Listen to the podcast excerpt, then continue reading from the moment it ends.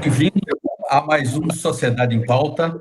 Hoje estamos com o professor Ives Gandra, nosso entrevistado especial deste programa.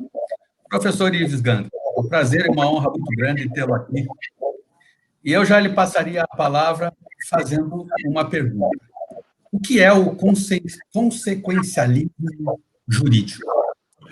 O consequencialismo jurídico é uma corrente que, nos últimos anos, tem ganho corpo no debate do direito constitucional nas diversas universidades, e pelo qual o Poder Judiciário não seria exclusivamente um legislador negativo. O Judiciário teria também algumas funções mais abrangentes. Em consequência das decisões, eles poderiam até atuar no vácuo legislativo e até é, reconduzir os rumos do executivo numa linha em que a interpretação da Constituição passa a ser extremamente flexível e o Poder Judiciário, um poder, evidentemente, com mais força do que os outros poderes, seria o único poder de entrar na competência dos outros poderes. Chama-se consequencialismo porque é a consequência que orientaria o nível das decisões. E a flexibilidade da interpretação da Constituição ela passaria a ser examinada à luz de princípios gerais.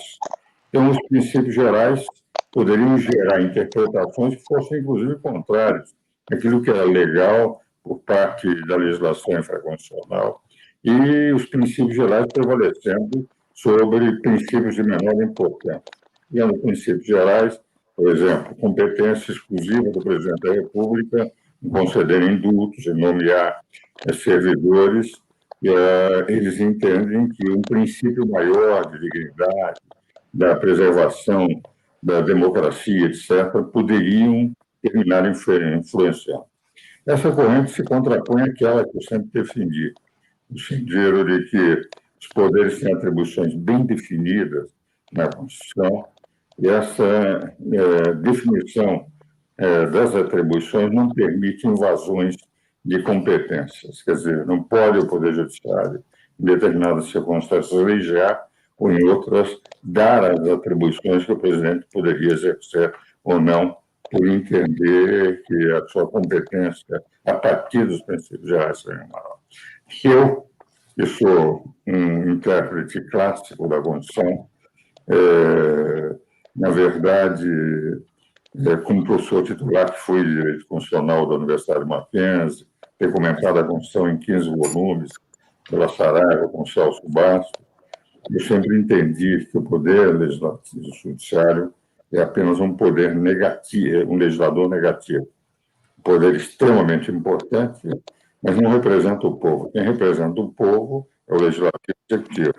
O legislativo, a totalidade da nação, que lá estão oposição e situação, o executivo, a maioria da nação, e o poder judiciário representa a lei. Ele não pode ir além do que a lei atribui. E costumo brincar sobre o consequencialismo. Cheguei até a escrever, coordenar um livro, eu, o Gabriel Chalita, e José Renato Nalini, que foi presidente da Nova Justiça de São Paulo, um livro sobre consequencialismo. Em que eu digo, no fundo, o consequencialismo dizer que a consequência que deve orientar as decisões é uma espécie do, daquele princípio de que os fins justificariam os meios, coisa que eu não entendo nem no campo da filosofia e muito mais no direito. Respeito quem defende essa corrente, mas eu, Cabral, foi relator da Constituição, Manuel Gonçalves Ferreira Filho, Maria Garcia, é, diversos constitucionalistas mais antigos, nós entendemos os poderes têm atribuições bem definidas, por isso que existe a Constituição, e os princípios gerais eles têm que ser recolocados à luz dos que têm poder de legislar, fazer a legislação internacional. Não cabe ao Supremo fazer. O senhor disse os fins justificam os meios. Isso é maquiavélico, né? É. na verdade, o que ocorre, no momento em que o Supremo aceitou a teoria do consequencialismo jurídico, e olha, tem uma grande admiração por todos os ministros eu estou analisando do ponto de vista acadêmico. E tenho livros escritos com nove dos onze ministros da Suprema Corte, de tal forma que me sinto muito confortável a expor as minhas teses academicamente, como eles expõem as teses. Mas no momento em que eu saio das atribuições definidas na Constituição, quando eu falo que o Bernardo Cabral ele defende rigorosamente as mesmas teses que eu defendo, foi o relator da Constituição, da Constituinte, é, na verdade, é, o que ocorre? O Poder Judiciário deixa de ser representante da lei e passa a ser a última instância de um poder político. Porque cada vez que os é, partidos perdem as votações no Congresso Nacional ou perdem as eleições, eles recorrem automaticamente ao Supremo Tribunal Federal. O Supremo passou a ser a última instância. O que vale dizer, é, não é o legislativo que discute. Um partido começa, vai perdendo a votação, já entra com uma medida, ainda quando a questão está sendo discutida em nível de comissões, procura assustar, procura, inclusive, pedir novos regimentos. Por exemplo, no caso da impeachment da presidente Dilma, o Supremo redigiu o regimento do Senado, o que não aconteceu no impeachment do presidente Dilma, eles aplicaram o regimento do Senado. Então, isso faz com que o Supremo deixe de ser aquele intérprete incontestável da lei, isto é, representando a lei, não o povo, e passa a ser a última instância de poderes políticos.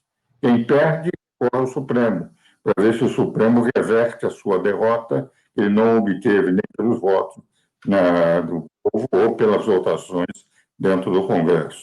E o debate também perdeu um pouco aquela é, clássica dignidade da discussão entre sábios que acontecia é, anteriormente ao Supremo ter adotado essa corrente, porque muitas vezes os ministros se agridem até com posições ideológicas, usando até expressões mais duras, como se fossem congressistas, como se fossem deputados de situação e oposição, eles debatem quase no mesmo nível, quando, na prática, o Supremo Tribunal Federal, pela, pela própria qualidade de todos os seus ministros, é uma qualidade muito grande.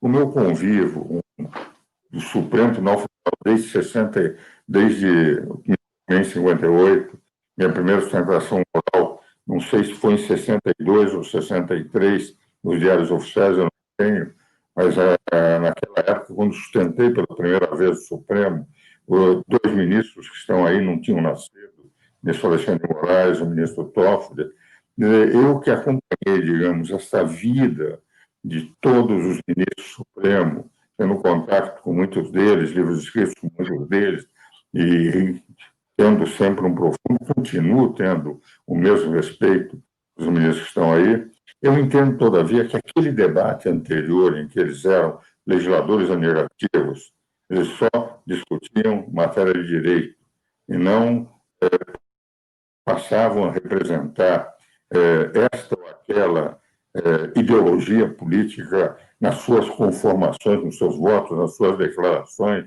algumas declarações políticas, como a democracia, isso, aquilo, na verdade, é matéria para ser discutida nos poderes de representação, eu tenho a impressão que isso trouxe muita insegurança jurídica.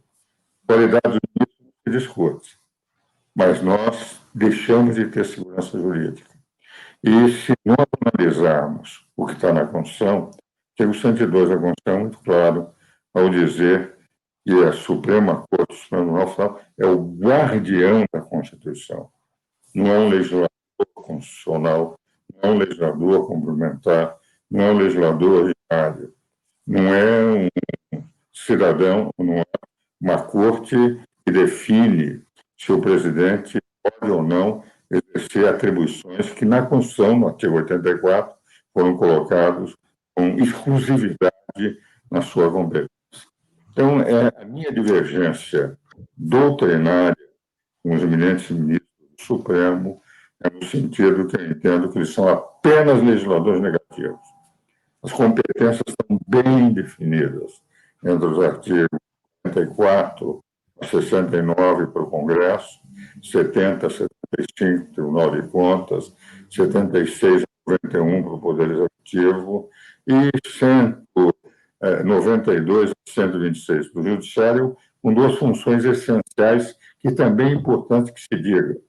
São funções essenciais da administração da justiça, não são poder. A advocacia de um lado e o Ministério Público de outro. Sendo que o Ministério Público, muitas vezes, é, passa a se sentir como se fosse poder, quando, na verdade, uma função essencial, é, principalmente em nível de acusação, a advocacia é uma função essencial em nível de defesa, algo que é fundamental nas democracias. E direito de defesa não existe nas ditaduras. É, professor Ives Gandra, é, boa tarde. É, boa tarde. Na medida em que a Constituição Federal não é, deu espaço para o consequencialismo jurídico, é, o Supremo ele perdeu a sua função de guardião da Constituição e da estabilidade das instituições de segurança jurídica? Qual o seu entendimento sobre isso?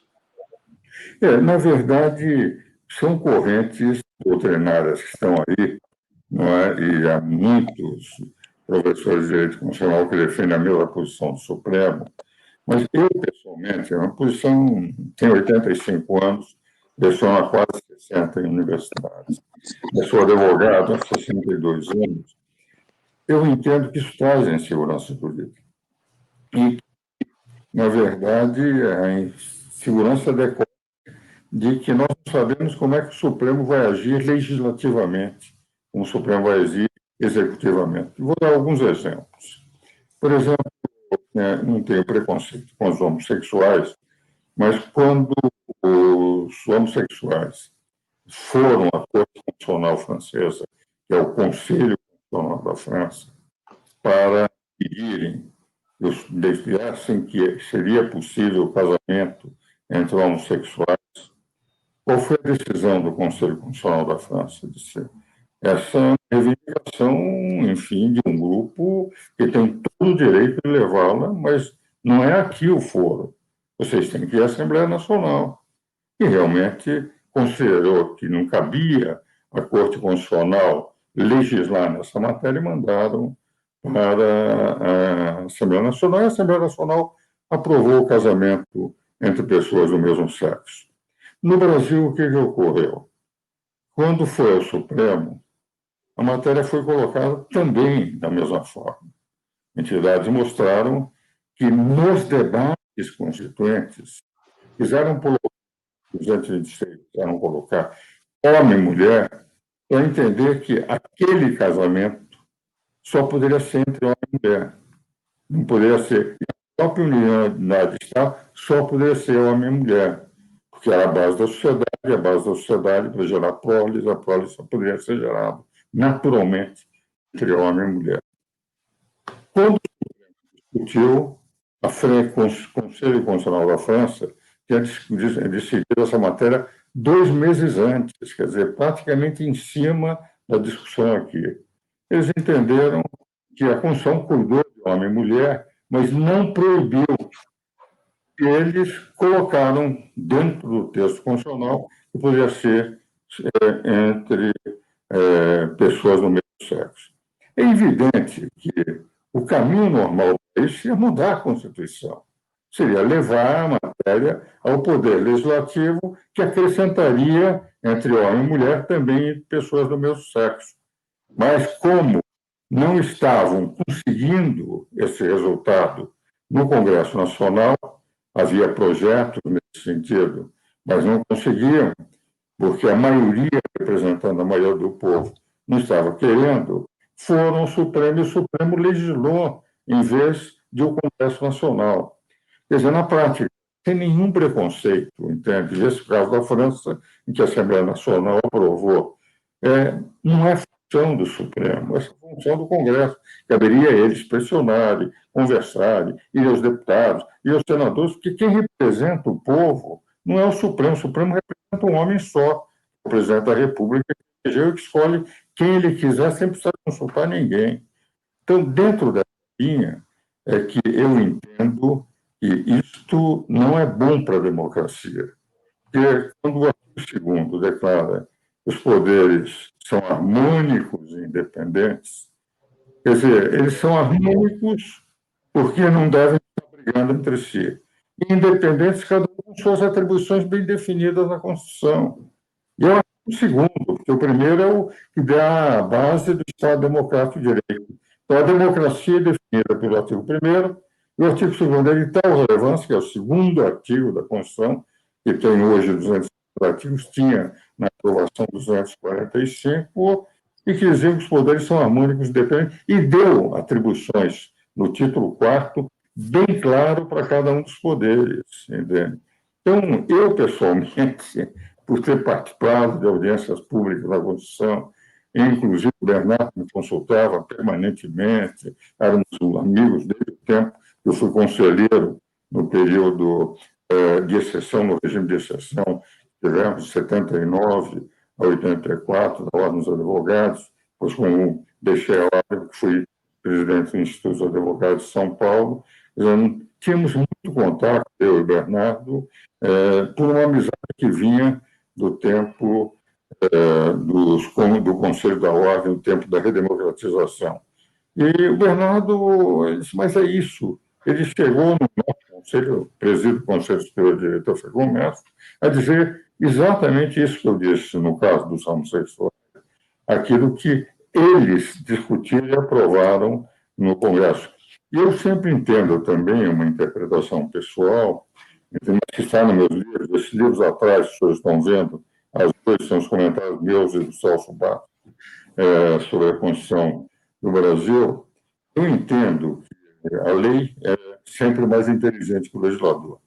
Não adianta o legislador dizer que queria fazer isso, se ele não pôs na lei, a lei é, não pode ser interpretada à luz da intenção do legislador, que é apenas um elemento, mas à luz do sistema jurídico, porque é um sistema constitucional anterior no qual ela se encaixa. É, tem um antecedente à lei, que é a Constituição, enquanto que o legislador ele pode ter a sua vontade, a sua, mas se ele não conseguiu colocar exatamente aquilo que pode ser inserido no sistema, a lei tem que ser interpretada em função do que está escrito e não da exclusiva intenção do legislador. Mas eu sempre disse que a Constituição não é mais inteligente que o Constituinte. Porque na Constituição eu não tenho antecedente anterior. Na lei eu tenho, é a Constituição. Mas na Constituição eu não tenho antecedente anterior. O antecedente anterior é a vontade do Constituinte. É aquilo que o Constituinte expôs na lei. Aquilo que os representantes do povo para fazer uma Constituição para o povo colocaram. Não é a intenção daqueles que dizem, não, é, a Constituição é mais inteligente que o Constituinte, eles representavam o povo, fizeram uma Constituição, mas nós interpretamos que não foi essa a vontade do povo. A vontade do povo é aquela que nós queremos colocar. Então, se a lei é mais inteligente que o, o legislador, a Constituição não é mais inteligente é, que o Constituinte. E é nessa versão, se nós formos aos debates constituintes, durante fidelidade partidária. Eles colocaram fidelidade partidária, entende que cada partido deveria decidir no artigo 17. Por exemplo, o problema da prisão de um senador, de um deputado, eles puseram que, para ser feito, tem que ser autorizado pelo Congresso Nacional no artigo 53. Nós temos a prisão, por exemplo, do senador Delcídio, sobre matéria dentro do exercício do seu mandato, entende? Que também não representava prisão em flagrante, uma prisão independente da autorização do Senado, quer dizer, houve uma violação, digamos, do artigo 53. Agora, o meu receio, entende, é que se num determinado momento a, o Congresso Nacional resolva desobedecer uma decisão, porque o artigo 49, inciso 11 da Constituição, declara que cabe ao Congresso Nacional zelar pela sua competência normativa perante os outros congressos. Que haja um exercício e o Congresso Nacional resolva, por um decreto legislativo, anular uma decisão do Supremo. Se ele tem direito de zelar pela sua competência normativa perante os outros poderes, os outros poderes são executivo e judiciário. Se o judiciário resolve fazer leis em lugar do poder que ele não pode, porque nem nas ações de inconstitucionalidade por omissão, 103, parágrafo 2 pode é, o Supremo fazer a lei, tem que declarar a inconstitucionalidade, a omissão inconstitucional do Congresso, mas obrigar o Congresso a fazer a lei, e haja um legislativo dizendo o seguinte, olha, é, usando a faculdade do artigo 59, de regular, é, nós vamos não reconhecer a decisão anular a decisão do Supremo. Nós temos um conflito desnecessário colocado na legislação, colocado nos termos. Então, eu tenho batido, conversado, eu tenho devendo isso assim, 31 anos, é, nas minhas aulas, nos meus artigos, nos meus livros sobre direito constitucional, de que o Supremo, o Poder Judiciário, é um poder de legislador legal extremamente relevante. Tem que garantir a lei, tem que garantir a Constituição, mas não é poder representativo do povo. Quem representa o povo são aqueles que o povo elege. Quando entra-se na magistratura, eu participei de três bancas de curso de magistratura, sei a qualidade dos magistrados, como é difícil, tinha pena dos candidatos, sofrimento que tinham, mais de 7 mil candidatos menos de 100 magistrados acolhidos, somarmos os três, os três concursos, mas é, é uma função relevantíssima, mas é uma função de ser escravos à lei e não, entende, representantes do povo. Representa o povo aqueles que o povo elege. Eu digo sempre que, em nível de representação do povo, não ser defensor da lei, em nível de representação do povo, o pior dos congressos é melhor que o melhor dos supremos. Porque esses foram eleitos 140 milhões de brasileiros, o Supremo por um só. Agora, a função do Supremo é de uma extrema importância, porque a função dele é garantir a segurança jurídica, garantir a lei. E por essa razão é que eu, pessoalmente, com todo o respeito a todos que pensam de forma diferente, eu nunca ataco pessoas, sempre ataco ideia, ou nem ataco ideia, exponho as minhas ideias é, para serem refletidas em relação às ideias dos outros. É, eu entendo que, efetivamente, se nós não voltarmos a ter cada poder exercendo a sua função, sem invasão de competência alheia, cada um sendo extremamente importante, mas todos em igualdade de condições, e não tendo um superpoder que é intocável no que faz e pode interferir no executivo, legislar no legislativo, nós corremos o risco de termos um poder tão forte que passaríamos a ter não mais uma harmonia e independência dos poderes, mas um superpoder e dois poderes acólitos, secundário, acessório, que seriam legislativo e executivo. Professor Ives Gandra, quando, no, no tempo de faculdade, nós aprendíamos hermenêutica jurídica, eu me lembro, por exemplo, de Carlos Maximiano, Eduardo Spínola, que eram obras que tratavam de maneira é, é, exaustiva a hermenêutica, a interpretação, eram análises sutis, muito variada para situações bem diferentes. Hoje, é, é, toda interpretação é feita à base simplesmente de ponderação de princípios. Então, eu penso o seguinte: será que hoje, além dessa quebra da repartição dos poderes, que coloca o, o Supremo como um superpoder, não há também um ataque à ciência jurídica tradicional? Não há um ataque ao direito romano-germânico? Eu cito como exemplo aí a, a situação em que o Supremo criou um crime com, por, por, por sentença, o crime de transfobia. Isso também não é um ataque à cultura ocidental, um ataque à, à ciência jurídica tradicional, que está sendo substituída por um tipo de sociologismo jurídico de princípios? É, é aliás, é, a minha posição contrária ao consequencialismo, a esse poder de legislar, evidentemente é contrária a essas decisões. Quer dizer, quando o Supremo cria um tipo penal existente no Código Penal, entende? é evidente que, a partir desse momento, é, esse consequencialismo político vem, derruba toda a interpretação clássica. O caso Maximiliano, é, que é um clássico ainda hoje citado, ainda hoje eu cito em pareceres o caso Maximiliano, da sua qualidade em dizer quais são as funções, como é que se interpreta a lei das diversas correntes de interpretação, e que são permanentes, vêm do direito romano.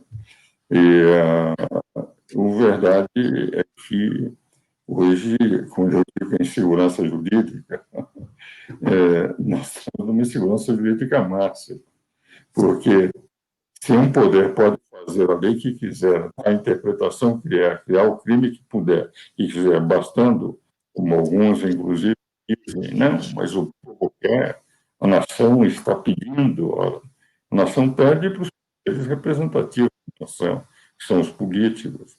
O Supremo é um estado da lei. E há um dado parece, por exemplo, o senhor falou sobre o problema do crime da homofobia. Se nós analisarmos, entende, é, que hoje o espírito brasileiro de fazer piadas com tudo, com os presidentes da República, com os senadores, pegavam o Belmonte no passado, com aqueles desenhos, entende? A próprio humor, às vezes sem maldade nenhuma, é um humor. Hoje eu posso atingir as figuras do presidente da República, dos senadores, etc., como acontece. Se eu fizer, uma, se eu posso, por exemplo, uma raça, eu sou descendente português, cidadão português, em decorrência de meu pai ter nascido em Braga, sou professor da Universidade do Minho, catedrático da Universidade do Minho, na cidade do meu pai, em Braga, que é uma universidade pública portuguesa. É, piadas dos portugueses a todo momento, uma era, um povo, eu, o nosso Alfredo Hélio, aquele grande estudador, falava em civilização paulista civilização portuguesa, civilização lusíada, que deu um novo estilo desde o quinhentismo português no mundo inteiro. Agora, se eu posso atingir uma raça inteira, se fizer uma piada sobre um homossexual, é um crime, porque por exemplo, o, eu tenho uma grande admiração pelo Ricardo Lewandowski, e coordenamos até juntos um livro em homenagem a 100 anos do ministro Alckmin, foi um grande ministro da Suprema Corte, e foi, inclusive, titular, ganhou méritos a titulação do Geral de Estado aqui na Faculdade de Direito da Universidade de São Paulo. Mas, no momento que monocraticamente ele diz que o fundo partidário tem que ser dividir 50% para negros, 50% para brancos, meses da eleição, sem ter candidatos nos partidos que possam preencher, como é que eu vou fazer essa distribuição se eu não conseguir eleitores negros ou candidatos negros? Quer dizer, cada candidato negro que estiver no meu partido, como ele tem direito a 50%, vai receber do ponto de vista do princípio da igualdade, muito mais do que os candidatos brancos têm direito aos outros 50%. Quer dizer, isso está na legislação, isso não está na lei. Então, isso traz o que eu chamo de uma insegurança jurídica que fragiliza a democracia. Dizia dois prêmios Nobel de Economia, o Douglas Norte e o Raymond Coase, falando sobre economia de mercado, eles que ganharam o prêmio, o prêmio por isso, nos seus estudos, é, só com estabilidade jurídica é que de mercado funciona. Se eu vou fazer um investimento, os primeiros resultados terei daqui 10 anos, eu tenho que ter cuidado que o sistema jurídico daquele país vai ser aproximadamente o mesmo durante os próximos 10 anos. Tem adoção, pode mudar. Agora, em que tenho segurança jurídica nenhuma, porque quem faz a lei é o Congresso Nacional, é o Supremo ao mesmo tempo, que, que a insegurança jurídica se estabelece. Porque contra leis incorretas, injustas, é, é injustas, diria, mas leis inconstitucionais, eu posso recorrer ao Supremo, mas a inconstitucionalidade da invasão de atribuições do Supremo não tem a quem recorrer. Entende? A não ser que um próprio poder faça essa situação utilizando-se o título 5 da Constituição. Fora isso, eu, como cidadão, não tenho ação. Então, isso é realmente muito ruim para o país, porque é, é, nós não temos a certeza, passamos a ter, entende, um superpoder e dois poderes acólitos. E não sabemos quando a legislação vem sendo aceita sem base na Constituição, exclusivamente a partir de uma interpretação flexível de princípios gerais, todo princípio geral, eu posso ter N interpretações que saem do princípio geral. Você, por exemplo, o caso do aborto. À luz da dignidade da pessoa humana, eu tenho os dois lados da corrente. São favoráveis a abortos, são contrários a aborto, e utilizo os mesmos princípios.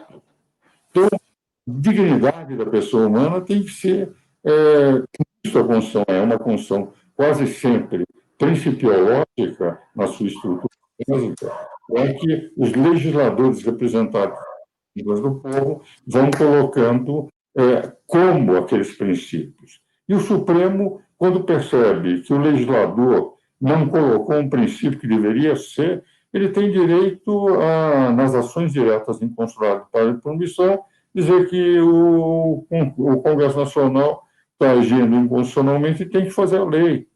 Eu queria, interessante, nesse ponto do 103, parágrafo 2, eu cheguei a propor é, ao Bernardo, ao Sidney Sanches, que é meu colega de turno, que era representante supremo, um dos representantes supremos, junto aos constituintes durante o processo constituinte, que quando diziam é, declarada a omissão pela inconstitucional do Congresso de fazer a lei que a Constituição exigia que se fizesse, que não fez, e que não estava fazendo, que se pusesse um preço, um prazo, eh, puséssemos lá, digamos, seis meses. Definir a inconstitucionalidade, até o Congresso seis meses para produzir a lei. E o Sidney fez uma ponderação muito interessante, no qual ele dizia o seguinte: você imagine que nós, do Supremo, determinamos um prazo de seis meses e o Congresso não cumpre. Você acha que eu teria condições de mandar depois, prender 503 deputados, que era o que existia à época, e 81 senadores por desacato à ordem judicial? É melhor deixar sem prazo. Por isso é que o 103, parágrafo segundo não tem prazo. Porque eles declaram inconstitucionalidade, mas quem tem que fazer a lei é o Congresso, sem prazo para fazer a lei. Eu tenho a sensação, veja, que isso eu, é muito constrangedor para mim, que sou amigo, gosto, admiro e admirador mesmo dos escritos doutrinários de todos os ministros do Supremo, está fazendo essa crítica ao consequencialismo, à invasão de atribuições dos outros poderes. Mas eu tenho que é importante que a sociedade tenha consciência de que a qualidade dos membros que estão no Supremo essa qualidade deveria ser exercida fundamentalmente para representar a lei. Há um autor francês, o Bastiat, um livrinho foi agora editado em português, até eu prefaciei a edição portuguesa, chamado A Lei. E eu parafrasio um pouco o Bastiat, que diz que a lei, a função da lei não é fazer justiça, mas ao contrário, é fazer, não fazer injustiça. Digo, a função do Poder Judiciário não é fazer justiça, porque no tempo dos romanos eles diziam até que sumum ius, sum iuria, o máximo da justiça, o máximo da injustiça. A função do poder é exatamente fazermos, é, não fazermos injustiça. Não fazer injustiça é a grande missão do Poder Judiciário. Uh, Professor, Fale. se me permite, professor, se me permite citar uma frase de Rui Barbosa, a pior ditadura é a do Poder Judiciário. Contra ela não há quem recorrer. A politização do judiciário provocada pelo consequencialismo e o neoconstitucionalismo, na visão do senhor, ela diminui a nossa uma verdadeira democracia no Brasil e solapa a separação dos poderes? Pelo que e, e há alguma lacuna legislativa no seu entendimento ao não impor um controle externo sobre o STF uma vez que não estão submetidas às determinações do Conselho Nacional de Justiça e o Senado não é, exerce... Na verdade, é nós temos que contar com os próprios poderes, não é? De rigor, se nós examinarmos é, o neoconstitucionalismo, é, que é uma visão do consequencialismo, nós vamos encontrar a seguinte posição. É, nós temos na frase do Rui Barbosa já é, o semente do que seria o neoconstitucionalismo e o receio que ele apresentava. Porque a pior das ditaduras é o poder do judiciário. é uma ditadura de gente boa.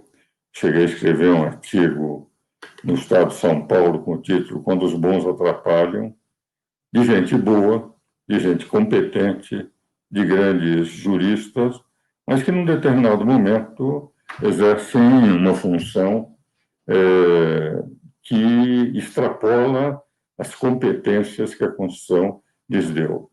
E a fragilização decorrente da democracia é muito grande. Uma democracia ela é exercida, como diz o artigo 1 da Constituição, através do quê? Através do é, voto e através da vontade popular que, se não estiver de acordo com aqueles que o povo desejou eleger, pode, nas eleições seguintes, afastá-los todos. Ora, se nós examinarmos efetivamente o que estamos vivendo hoje, nós estamos vivendo um poder que não foi eleito pelo povo, definindo as competências, o caminho, os rumos dos outros dois poderes. E, inclusive, tomando posições que são, muitas vezes, posições políticas. E alguns ministros, inclusive, com manifestações contrárias a pessoas que estão no exercício do poder pela forma como estão exercendo o poder. E isso não é bom para a democracia. Eu lembro, e só para concluir a sua pergunta, é, quem lê o Velho Testamento percebe no Velho Testamento que é, uma época em que os hebreus eram controlados, os judeus eram controlados e dirigidos por juízes. Antes que o povo se cansou de tal forma, pediu a Samuel que Samuel pedisse a Deus que tirassem os juízes e dessem um rei. E apesar do alerta do Samuel de que os reis poderiam ser ainda piores, o povo pediu um rei, que foi Saul, o primeiro rei, para que se livrassem é, desse controle do judiciário, dos juízes, que é um controle contra o qual não se pode recorrer nunca, porque, na verdade, eles podem definir tudo e julgar em tudo em causa própria.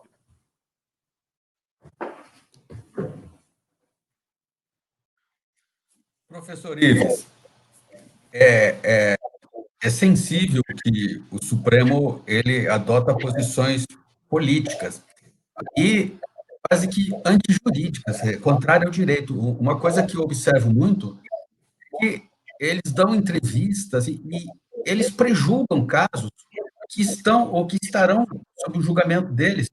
Eles falam a imprensa antecipando, nesse período de Covid, por exemplo, foi, foram vários casos em que eles emitem opinião sobre questões que estarão sob a jurisdição dele. O que qualquer aluno de direito aprendeu que é pré-julgamento. E a pergunta que as pessoas sempre fazem, que é, se diz que é a pergunta de um milhão de dólares, é o que fazer, a quem recorrer. Se o Supremo é a última instância, recorrer a quem? É, existe a hipótese. Eu, eu penso, em, em, primeiro, o Senado precisa tomar postura, porque ele está sendo usurpado, e ele tem a competência não apenas para dar andamento a impeachments que já foram propostos contra, contra é, é, ministros, ele pode dar início, o Congresso pode iniciar uma reforma constitucional para alterar a competência do Supremo, né? É, é, ele tem, esse, ele tem a, a, a, a última palavra nesse caso. Existe uma hipótese também que o senhor aventou numa entrevista de ter as Forças Armadas como um elemento moderador. Né? E eu tenho uma, uma, uma, uma, opinião pessoal a uma última, a uma última instância de poder, que é o próprio povo. Eu estou me referindo à desobediência civil. A desobediência civil é, é do direito natural, aristotélico tomista, porque lei injusta, sentença injusta, é, não são leis, não se cumprem. O senhor, dentro desse quadro, como o senhor vê? O Senado é a nossa última instância?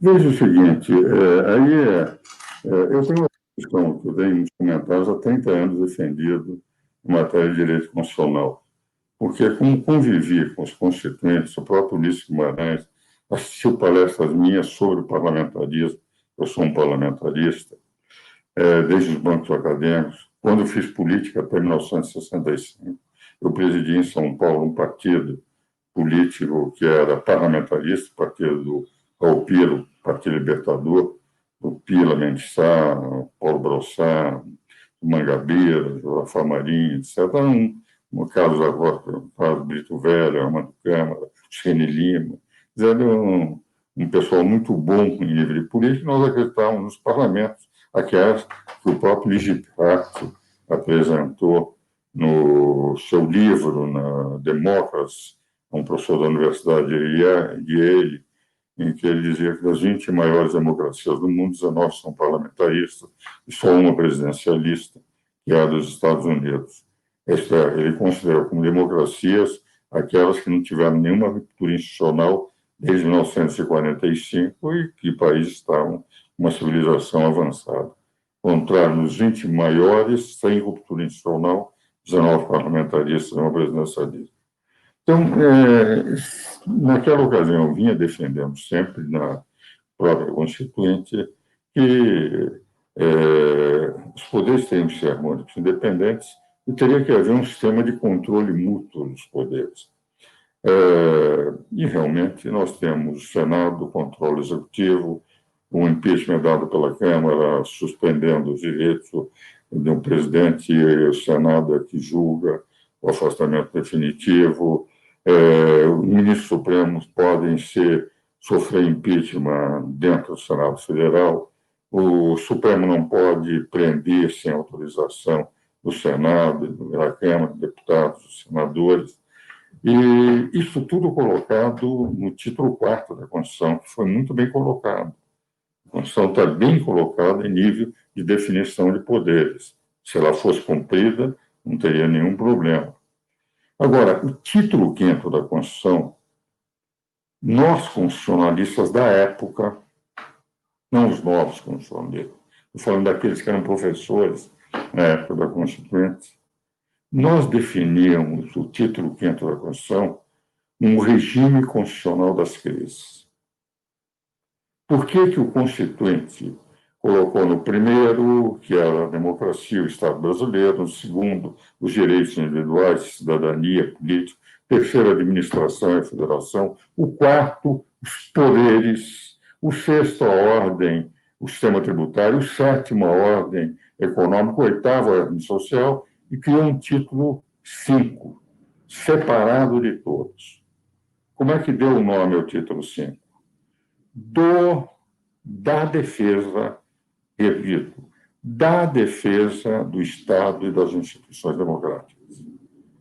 Por isso é que nós chamamos que é o título que é um regime constitucional das crises.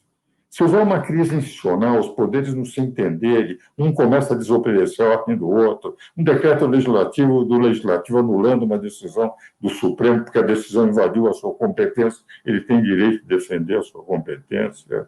um conflito dessa natureza quando a democracia estiver esfrangalhada, movimentos, inclusive, insurrecionais, foi colocado o título 5 da defesa do Estado e das instituições democráticas. Primeiro, do artigo do Estado de defesa, em que se pode suspender direitos individuais e passar a enfrentar naquela região é, o, um problema concreto, que não se confunde com o estado de emergência que está no título terceiro, que é na competência das atribuições, entende? Aí é o estado de defesa, em que há um movimento insurrecional, não é aquele que o Michel Temer utilizou, chamando as Forças Armadas para desocupar o Congresso Nacional e que durou duas ou três horas do estado de emergência. O estado de defesa é um estado colocado no título 5 para garantir a democracia. O outro, se a insurreição, se o problema for maior e for estendido a toda a nação, o estado de sítio. E daí vem as instituições que podem garantir é, a democracia se ela estiver tremendo. É, são as Forças Armadas, 142, 143, e o 144, que é Segurança Pública, que ficaria sujeito às Forças Armadas se houvesse uma crise enorme no país. E daí vem o artigo 142, interpretação que eu sempre dei. E sempre disse que é um artigo para não ser utilizado nunca. Os poderes têm que se entender. A democracia depende da inteligência daqueles que são autoridades. É como se fosse a força de frappe do De Gaulle que dizia o seguinte: eu quero ter bomba atômica não para ganhar uma guerra que eu não ganharia nunca contra os Estados Unidos ou contra a, a Rússia. É para saber que eles têm o conhecimento de que se entrarem em guerra com a França, a França tem uma capacidade de, perdendo a guerra, criar um tal nível de destruição dos outros países que eles desistem de fazer a guerra. O título quinto foi colocado com esses instrumentos para que nunca fosse utilizado. Por isso é que nós chamávamos, na época, e o termo nem é meu, o termo é de um desembargador do Tribunal Regional Federal de São Paulo, já falecido, foi meu colega de turma também, o Alexandre Amaral dos Santos, filho de um ministro do Supremo Tribunal Federal, Moacir Amaral dos Santos, ele é que cunhou o título 5 de regime constitucional das crises. O que, é que dizem nas Forças Armadas? As Forças Armadas têm uma função. É a única vez que aparece a palavra pátria. A única vez que aparece a palavra pátria na Constituição é no 142 das Forças Armadas. A defesa da pátria, primeira função. Depois diz o seguinte: e garantir os poderes constituídos. O que vale dizer, se houver um estado de defesa, um estado de sítio, eles têm que garantir os poderes constituídos. E garantir, por solicitação de qualquer dos poderes, a lei e a ordem. Vamos admitir que há um conflito evidente entre é, o legislativo e o judiciário. Não vai ser o judiciário que diz eu faço, invado e eu decido. Se o legislativo fizer decretos legislativos anulando decisões do Supremo por invasão de competência, quem vai repor a lei e a ordem, não romper a lei e a ordem, repor a lei e a ordem, é, são as Forças Armadas. Se um poder solicitar, e se for o poder executivo, o presidente não pode presidir as Forças Armadas, porque ele é parte do poder. Então, a minha posição sempre foi essa, e apesar do que disseram os ministros do Supremo, Luiz Roberto Barroso, que eu tenho uma grande admiração por ele, na Roda Verde, é isso fica além do errado. É a tese dele, a minha tese é diferente. Felizmente, não temos que comprovar até hoje quem é que tem razão, se eu ou se ele, porque dependeria de uma crise institucional de tal ordem que um dos poderes recorresse às Forças Armadas.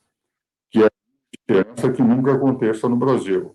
E como nunca vai acontecer, evidentemente que também não está acontecendo é, para o Supremo. Então, Luiz Roberto Barroso, o ministro diz, é, decide, mas como doutrinador, quando ele disse isso, estava lendo, eu posso dizer a mesma coisa, mas nenhum dos dois, na sua posição acadêmica, pode comprovar o que disse, porque vai depender se um dia a crise for de tal ordem que se haja solicitação de um poder a essa intervenção.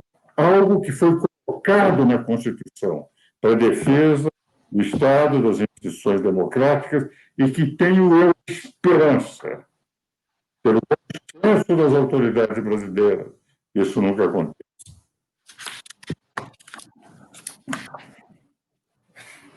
Bem, professor Ives Ganda, já estamos com quase uma hora de live.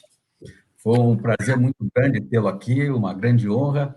Eu gostaria que o senhor fizesse a sua consideração final, a sua, vamos dizer, mensagem de esperança para essa situação, que, essa situação jurídica de, de verdadeira insegurança que, jurídica que nós estamos vivendo.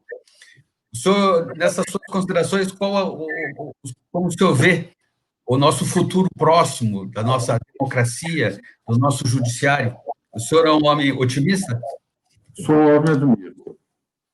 Meu último livro que saiu essa, há um, mês mais ou menos, A Era dos Desafios, eu mostro como a humanidade sempre evoluiu positivamente, mesmo nos momentos que dava a impressão que tudo estava errado, entende? E, e nós avançamos muito dentre Herodes mandando para um problema de não ficar mal perante convidados, cortassem a cabeça de João Batista, entre a invasão de Josué, de toda a terra da promissão, mandando passar a fio de espada, velhos, crianças, etc., entre todos os impérios que pegavam ou passavam fio de espada, toda uma população o tornava escrava, a Declaração Universal dos Direitos Humanos, passando por duas grandes guerras. Nós avançamos muito. E, e eu sou um otimista em relação ao Brasil. Acho que, inclusive, o presidente, apesar de as críticas que fizeram, pontuais, diz que isso foi uma demonstração de fé para dos brasileiros para a ONU no dia de ontem. E estou falando isso sem estar vinculado em nada à política, exclusivamente porque eu entendo que efetivamente o Brasil tem uma potencialidade enorme e os poderes vão se entender. E é interessante que eu senti também no discurso do presidente Lux, Fux, quando ele assumiu a presidência, que ele é um homem que está disposto a, enfim, fazer uma presidência do Supremo levando para a discussão do plenário não temas polêmicos que possam representar conflitos de áreas entre os poderes e respeitando a condição extraordinária do Supremo de ser um intérprete correto da lei, não entrar, entretanto, em conflito com os outros poderes. E a presença dos representantes, presidente do Senado, presidente da Câmara presidente da República, é, demonstrou que, efetivamente, Parece que o presidente Fux e é um homem, é um grande processualista, um grande jurista, meu confrade na Academia Brasileira de Letras Jurídicas. É, votei nele para entrar, eu sou um dos mais antigos, na BLJ, lá no Rio de Janeiro, que ele tudo fará para que as tensões diminuam. E a minha esperança é exatamente essa, que as águas voltem ao rei, que o, ao leito do rio, que o poder judiciário seja dentro dos limites da sua competência do 192 ao 126 da Constituição. E o poder legislativo esteja na sua competência de 49 a 69. 64 a 69. E que o Poder Executivo fique corretamente dentro daquilo que são as suas posições do 76 ou 91. E não há a possibilidade de utilização do título 5 da Constituição, que academicamente tem a minha interpretação diante do ministro Roberto Barroso. Nós esperamos os dois que não tenha que ser contestada para ver quem é que tem razão em função da sua interpretação. Eu acho que a minha é correta, eu acho que a dele é correta. Eu sou mais elegante porque eu não faço crítica à interpretação dele. Ele chegou a dizer que a minha estava além do erro no programa Roda Viva, porque eu tenho uma grande admiração pela sua competência, mas eu tenho grande esperança que nós chegamos a tal ponto da distensão e o próprio voto do ministro Marco Aurélio suspendendo ah, o depoimento do presidente pessoal até que o plenário decida, demonstra o bom senso de um ministro que também eu tenho uma grande admiração. Ministro Marco temos muitos livros escritos juntos, participamos de instituições acadêmicas juntos, e a minha esperança é de que é, toda essa tensão vai tender a diminuir na relação entre os poderes. E, evidentemente, nós, politicamente, os partidos já estão, as correntes ideológicas, esquerda, direita, continuarão a debater, mas isto no campo da política da representação popular, não do, do Poder Judiciário.